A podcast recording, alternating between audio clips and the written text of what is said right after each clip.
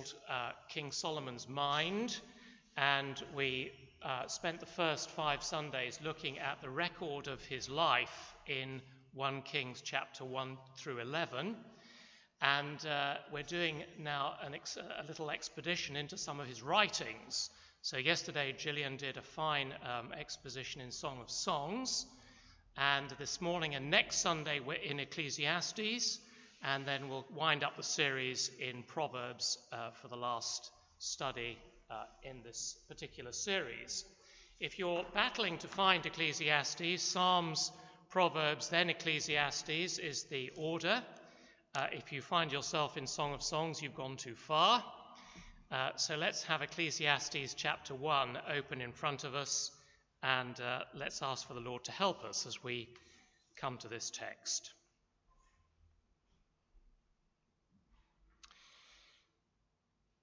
Heavenly Father, I pray that you would take my words in all their imperfection and that you would use them to unfold the written word and so lead us to the living word, the Lord Jesus Christ Himself, in whose name we pray.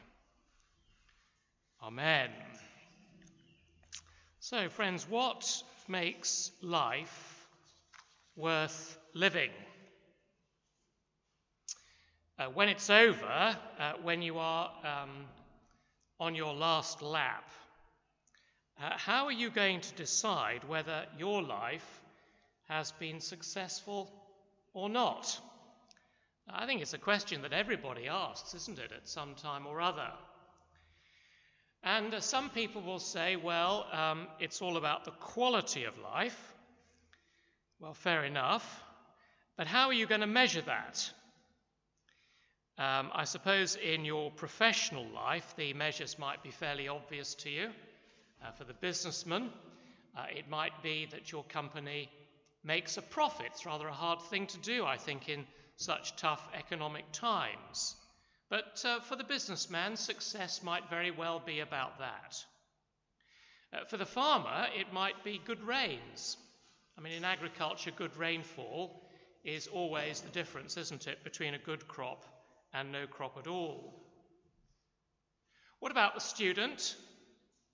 Well, um, perhaps success for you means top academic honours, uh, or the opportunity to work towards a master's or, or a PhD or whatever it is. And then, of course, there are more personal measures. Uh, so, in our own personal lives, a successful life might be, well, something as basic as an honest friend, or um, a warm and loving home, or good health. Interestingly, success is a topic that is frequently addressed in the Bible, and actually, particularly in this part of the Old Testament, what we call the wisdom literature. Uh, in case you don't know, the wisdom literature consists of five books uh, it's Job, it's Psalms, it's Proverbs, it's Ecclesiastes, and the Song of Songs. And what these books all have in common is that they're all seeking to apply God's laws, uh, not so much to the people of God as a whole, but to the lives of individuals. Uh, they are wisdom for daily living for individual believers. And I think for that reason, many Christians would say that uh, this part of the Bible is one of their favorite parts. Uh, so when uh, our children were very small, we had um, a CD of Proverbs sung to music. And I can tell you that was extremely useful on very long car journeys. Uh, we spent many happy hours stuck in traffic jams uh, singing proverbs like, He who walks with the wise grows wise, but a companion of fools suffers harm. I could sing it for you if you ask me afterwards. Uh, another favourite was um, listen to advice and accept instruction, and in the end, you will be wise. Well, at the time Alice was three, And I suspect she had a different translation in her hand because she insisted that the correct reading of that proverb was listen to your wife and accept instruction, and in the end you will be wise. And of course, she was quite right. yes, we had a great deal of joy as a family singing Proverbs together. But Ecclesiastes is slightly different. Um, if the book of Proverbs is about wisdom for people who want success, um, Ecclesiastes offers wisdom for people who already have it in some measure. Uh, it's particularly for people who've achieved most, if not all, that they want out of life. Or perhaps more accurately, these people have achieved what they thought they wanted, but having done so, they find it's actually not quite what they thought. They feel that something is missing. And so they begin to ask themselves, well, okay, what really makes life worth living? Now, I don't know about you, but in my experience, most people never ask that question. Uh, they would rather just blot it out. Uh, they don't want to deal with the hard questions of life. There's nothing new in that. The poet T.S. Eliot once said, Humankind cannot bear very much reality. And I think that's true, isn't it? So, for many, many, many people, escaping reality is actually the way to go, and there are plenty of ways to do it. So, Secular or worldly escapism uh, often looks like drowning out reality in, in drugs or, or alcohol or endless entertainment. It can be as drastic as a decision to change absolutely everything in our lives. It's what we sometimes refer to as a midlife crisis. Interestingly, there's also such a thing as Christian escapism.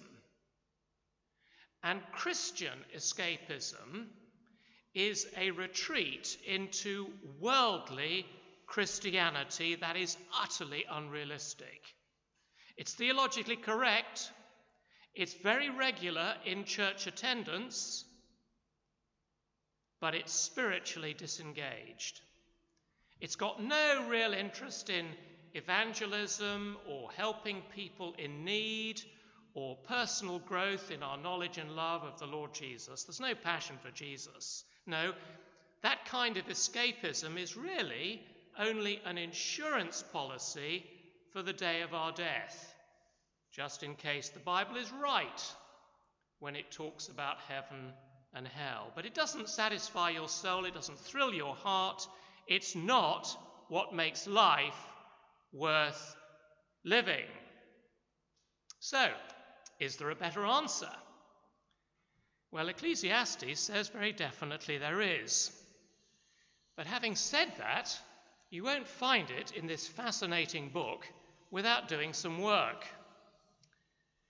Uh, if we want a life that's really worth living, that's truly satisfying, Ecclesiastes says that you and I have to be ruthlessly honest about what controls our hearts our beliefs, and our behavior.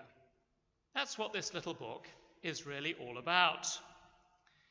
And as we come to the opening passage this morning, we find that it has three important features. First of all, we meet the teacher, that is to say, the person who wrote the book.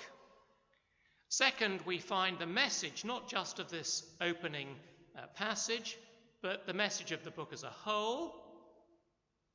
And then, thirdly, we find there is a challenge which the author puts before everybody, which of course includes you and me this morning. Let's look at those three things together. Firstly, the teacher. Uh, you'll find he's introduced to us in verse 1. Uh, the words of the teacher, son of David, king in Jerusalem.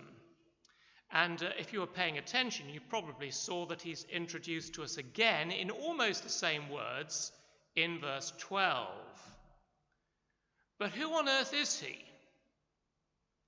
Uh, the most obvious explanation is that this is Solomon. Uh, after all, as we've seen, he was the son of David, he was king in Jerusalem. And uh, you might remember in 1 Kings that God gave Solomon great wisdom. And uh, as a result of that, he spoke uh, 3,000 proverbs, we're told in 1 Kings, and 1,005 songs. Not all scholars would agree with that, but it does seem to me more than likely that Solomon did, in fact, write Ecclesiastes. But whether it's Solomon or whether it's someone pretending to be Solomon, it doesn't change the main message. Because what the author is saying to us is this um, Look, I, I had it all.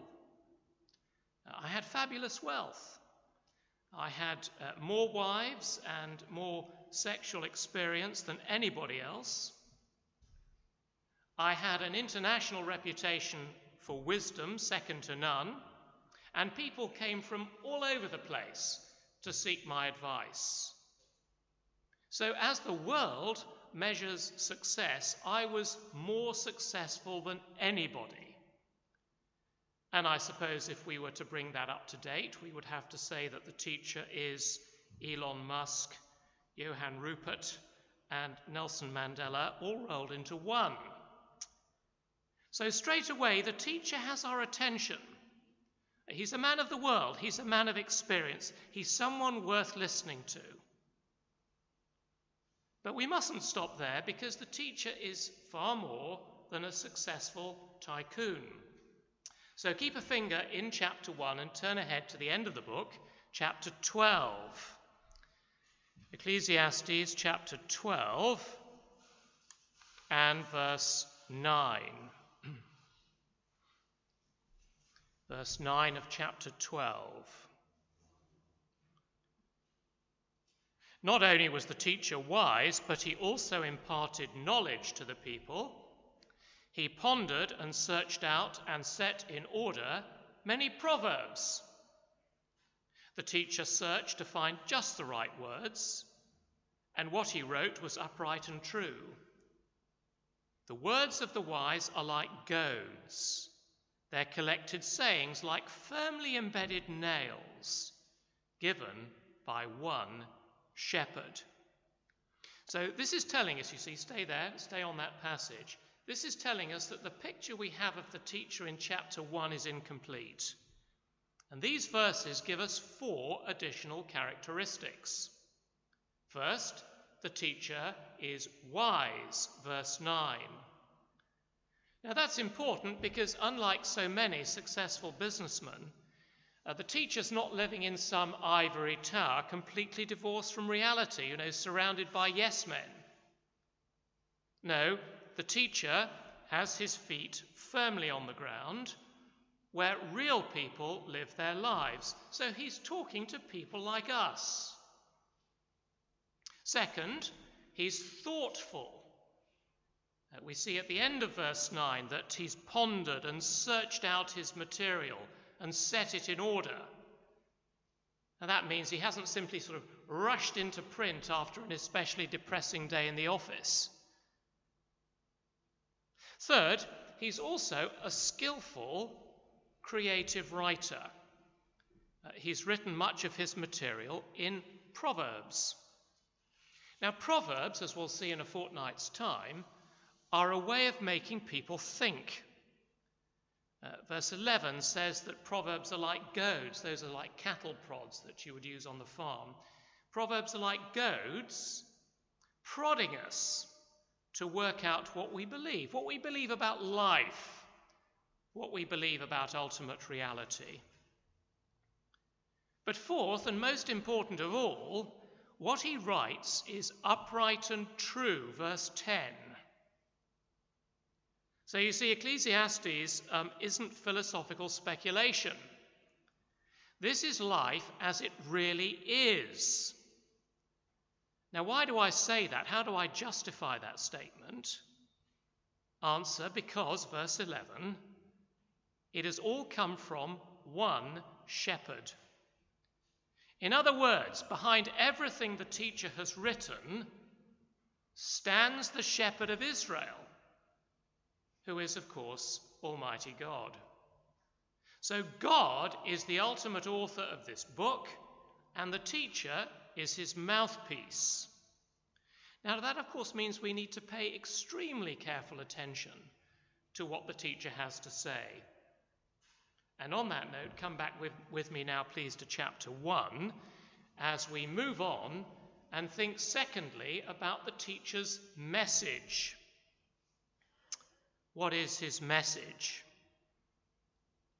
Well, it's stated, isn't it, very bluntly in verse 2. Can you see chapter 1, verse 2?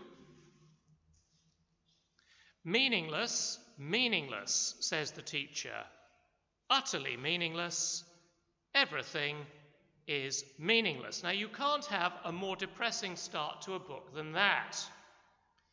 So, imagine with me for a moment that you are the editor in a publishing house. And uh, on Monday morning, one of the juniors comes into your office with a manuscript. Uh, and he says to you, You've really got to read this. And uh, you say, Oh, really? Why? Uh, who wrote it? What's it about? And you say, Well, it's by a very clever man from the university. He didn't leave his name. But he says that he's discovered what the whole world has been looking for. Oh, really? That sounds absolutely fascinating. What is it? Well, he says he's found the meaning of life. And what's his conclusion? That life is utterly meaningless.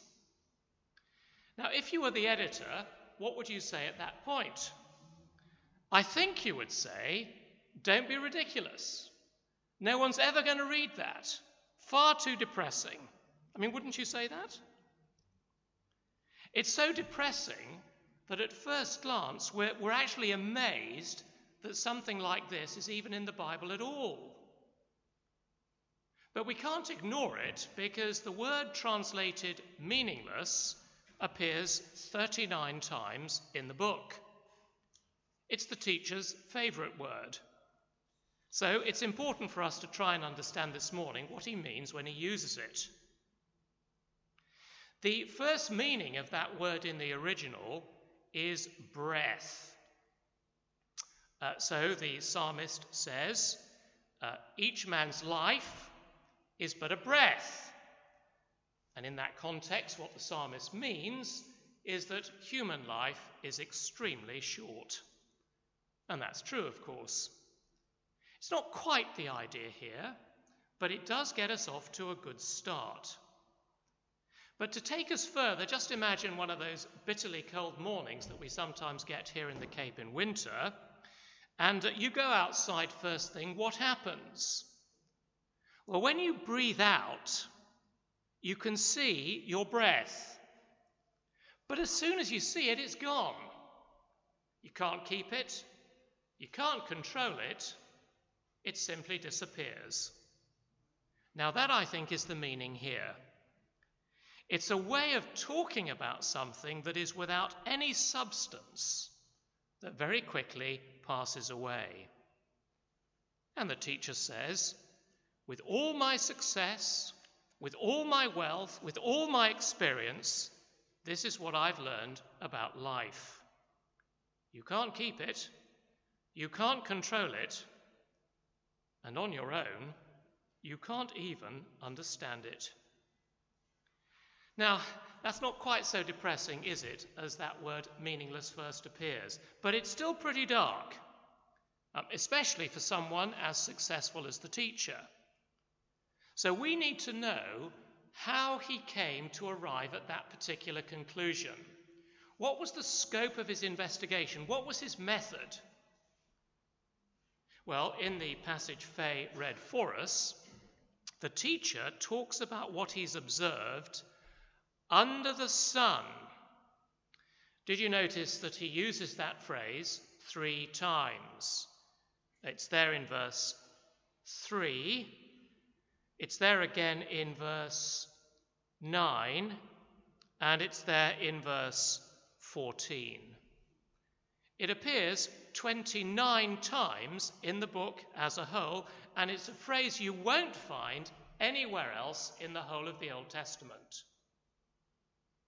The idea is that in his quest to understand what makes life worth living, the teacher has strictly limited himself to what can be concluded from a purely human perspective if you leave God totally out of the picture. So, verse 3 uh, is the question that the rest of the book tries to answer, and we could paraphrase verse 3 like this If you leave God out of your thinking, what makes life worth living? At the end of a life of hard slog and hard work, what are you going to actually have to show for it? And uh, to help us engage with the question, the teacher turns to the natural world. So in verses 5 to 7, he uses the natural world as a picture of human experience. So look at verse 5. Verse 5 the sun rises and the sun sets and hurries back to where it rises. In other words, like the sun, uh, life goes round in the same circles, rather like, I suppose, a carousel in a fairground. Uh, there are moments, aren't there, of excitement when the carousel's spinning round and you're on one of those horses that goes up and down. But when we get off, we're in exactly the same place as when we started. And that, of course, is true in so much of our human experience. So, for example, uh, in medicine, there have been many, many exciting advances in medicine, haven't there, over the last hundred years or so? So that for t- today, for example, very few babies die during labour. But down the road, down the road from the hospital, the abortion clinics are more full than they've ever been. Now, is that progress? Have we actually moved on? What about verse 6? Uh, the wind blows to the south and turns to the north, round and round it goes, ever returning on its course. I was having problems with my computer this week, and it made me think that Uh, the advances that there are in technology mean that today, if our computer is working, which mine wasn't, we can all do far more work in less time than ever before. And so, what happens? What happens is we rush around like the wind in verse 6, taking on more and more work, finding ourselves busier and busier with every single year that passes. But like the wind, are we really getting anywhere? Anywhere that really, finally, ultimately matters? Have these tremendous advances set us free to spend more time with family or making real friendships? Uh, do we really know that much about one another's lives? Or have we actually given our souls to the endless tyranny of email and WhatsApp and the internet? And then he picks up a different image from nature to make us think about the meaning of life without God. Verse 7 uh, All streams flow into the sea, yet the sea is never full. To the place the streams come from, there they return again. Now, unfortunately, the streams in the Western Cape don't really help us very much here. But uh, imagine a massive river, like, like say, for, for example, the Nile, uh, which in certain places is, I understand, about a mile wide. And uh, there it is, it's been flowing for thousands and thousands of years into the Mediterranean, and yet the Mediterranean never fills up, does it? So, verse 7 is it's an image of futility. And what he's saying is that man passes briefly and frantically across the stage of creation and leaves it essentially totally unchanged. I think all of us deep inside want to leave a legacy behind us when we die that shows that our lives have made some kind of a difference. But look at what the teacher says, verse 9. What has been will be again. What has been done will be done again. There is nothing new under the sun. Is there anything of which one can say, Look, this is something new? It was already here long ago. It was here before our time. Yes, there are newspapers, but there's actually nothing new in them, is there? I didn't know this, but apparently it takes nine acres of forest to produce just one issue of the New York Times. But what do the newspapers tell us that is actually new? Uh, there are always wars, just different countries. There are always scandals, just different politicians. So I think one writer puts it very well when he says all new news is actually just old news happening to new people. Well, that's right, isn't it? And so, for most of us, I think verse 11 rings very true indeed. Verse 11 There is no remembrance of men of old, and even those who are yet to come will not be remembered by those who follow. I think you're most of you too young to have heard of the comedian Tony Hancock, but um, he was a comic genius during his lifetime. Uh, but like many, many com- comedians, he, he suffered from chronic depression. And for many years, he, he wrestled with this question what does make life worth living? And just a few days before he committed suicide, he recorded his last monologue on television. And this is what he said quote, What have you achieved? He's talking to himself here. What have you achieved? You contributed absolutely nothing to life. A waste of time, you being here at all. No place for you at Westminster Abbey. The best you can expect is a few daffodils in a jam jar and a slab of rough hewn stone bearing the legend, He came and He went, and in between, nothing. After a year or so, somebody might say down the pub, Where's old Hancock? Haven't seen him around lately. Oh, he's dead, you know. Is he? And then Hancock concluded, Nobody will even know that I existed. Well, that is brutal. But you see, friends, if we believe that life under the sun is all that there is, if there is no God, well, it's absolutely true. Most of us will end up either in a graveyard or as a name on a parish register or a plaque on a wall somewhere and will be quickly forgotten. And our quest for immortality, for our lives to mean something, after we've gone will be quite literally meaningless. Now, why is that? Why is that? Well, it brings us to our third heading this morning, which is the challenge of the whole book. And you'll find the teacher's challenge in verse 13. Verse 13. He says, I devoted myself to study and explore by wisdom all that is done under heaven. That means under the sun. And he's talking about how men and women live when God is not the focus of their lives.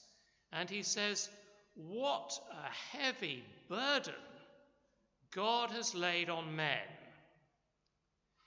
Now, this is the most important thing we're going to look at this morning, so I do want you to tune in carefully. What he means is that God has done something that is going to frustrate all of our efforts to find meaning and lasting significance without him. Verse 14, have a look at verse 14. I've seen all the things that are done under the sun, all of them are meaningless, are chasing after the wind. And what the teacher's doing is he's challenging you to take a very honest look at your life and to ask yourself, well, actually, what am I chasing after? What comes first in my life? I mean, if you look at how you spend your time and your money, and if you're really honest about the things you spend most of your time thinking about, what are you chasing after? Because if it's anything other than God, in the long run, all you're doing is chasing after the wind.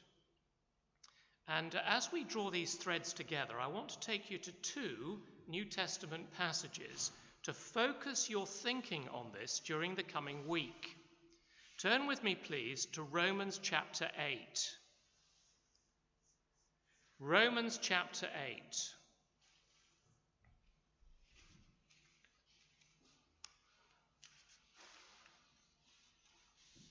Romans 8, verse 18 The apostle says, I consider that our present sufferings are not worth comparing with the glory that will be revealed in us. The creation waits in eager expectation for the sons of God to be revealed. For the creation was subjected to frustration. Notice that word. Not by its own choice, but by the will of the one who subjected it, in hope that the creation itself will be liberated from its bondage to decay and brought into the glorious freedom of the children of God. Now, listen very carefully, because that word frustration in verse 20 is the same word which is translated meaningless in the book of Ecclesiastes. And what the Apostle Paul is saying is that since the fall of man in Genesis chapter 3, God has deliberately imposed frustrations on us. He's made sure that nothing in life will work in a way that allows you and me to think that we're back in the Garden of Eden. He's actually not going to let you and I achieve anything that might stand between him and us in our affections. Not marriage, not academic achievement, not wealth, not family, not sporting success. These are good things, don't misunderstand me. But by themselves, none of those things will truly and finally satisfy us. And God has made sure of it. You see, He loves us far too much to let it be otherwise. And so, because of that, all of our striving after these other things as the ultimate thing is a dead end. And if we chase after those things as our primary objective in life, we will simply end up frustrated and exhausted. So, what's the solution? Well, there is actually no solution until the Lord Jesus enters our world. But when he does enter our world, you don't need to look at it. He says these marvelous words in Matthew chapter 11, verse 28 and following. You know the words well. Jesus says, Come to me, all you who are weary and burdened. Burden for what? Burden to find meaning in life. That's what he means. Come to me, all you who are weary and burdened, and I will give you rest. Take my yoke upon you and learn from me, for I am gentle and humble in heart, and you will find rest for your souls. For my yoke is easy and my burden is light. You see, friends, what that means is that the only way that any of us can find meaning and lasting satisfaction is by surrendering our lives to Jesus. And I don't there mean just a tiny little bit. I'm not talking about an hour and a half on Sunday morning and one hour in Bible study during the week. I mean giving him everything. Because then and only then will you and I find a life that is truly worth living. Shall we pray together?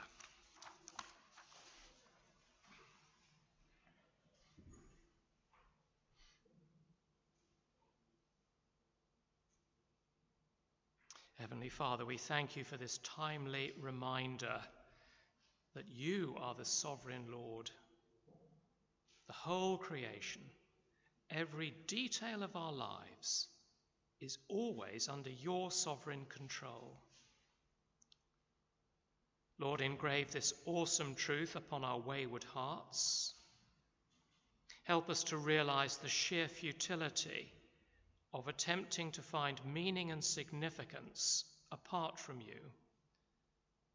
And draw us back to yourself with cords of love that we might surrender our whole lives to the Lordship of Jesus and so discover the abundant and satisfying life that you want for each one of us. For it is in his precious name we ask it. Amen.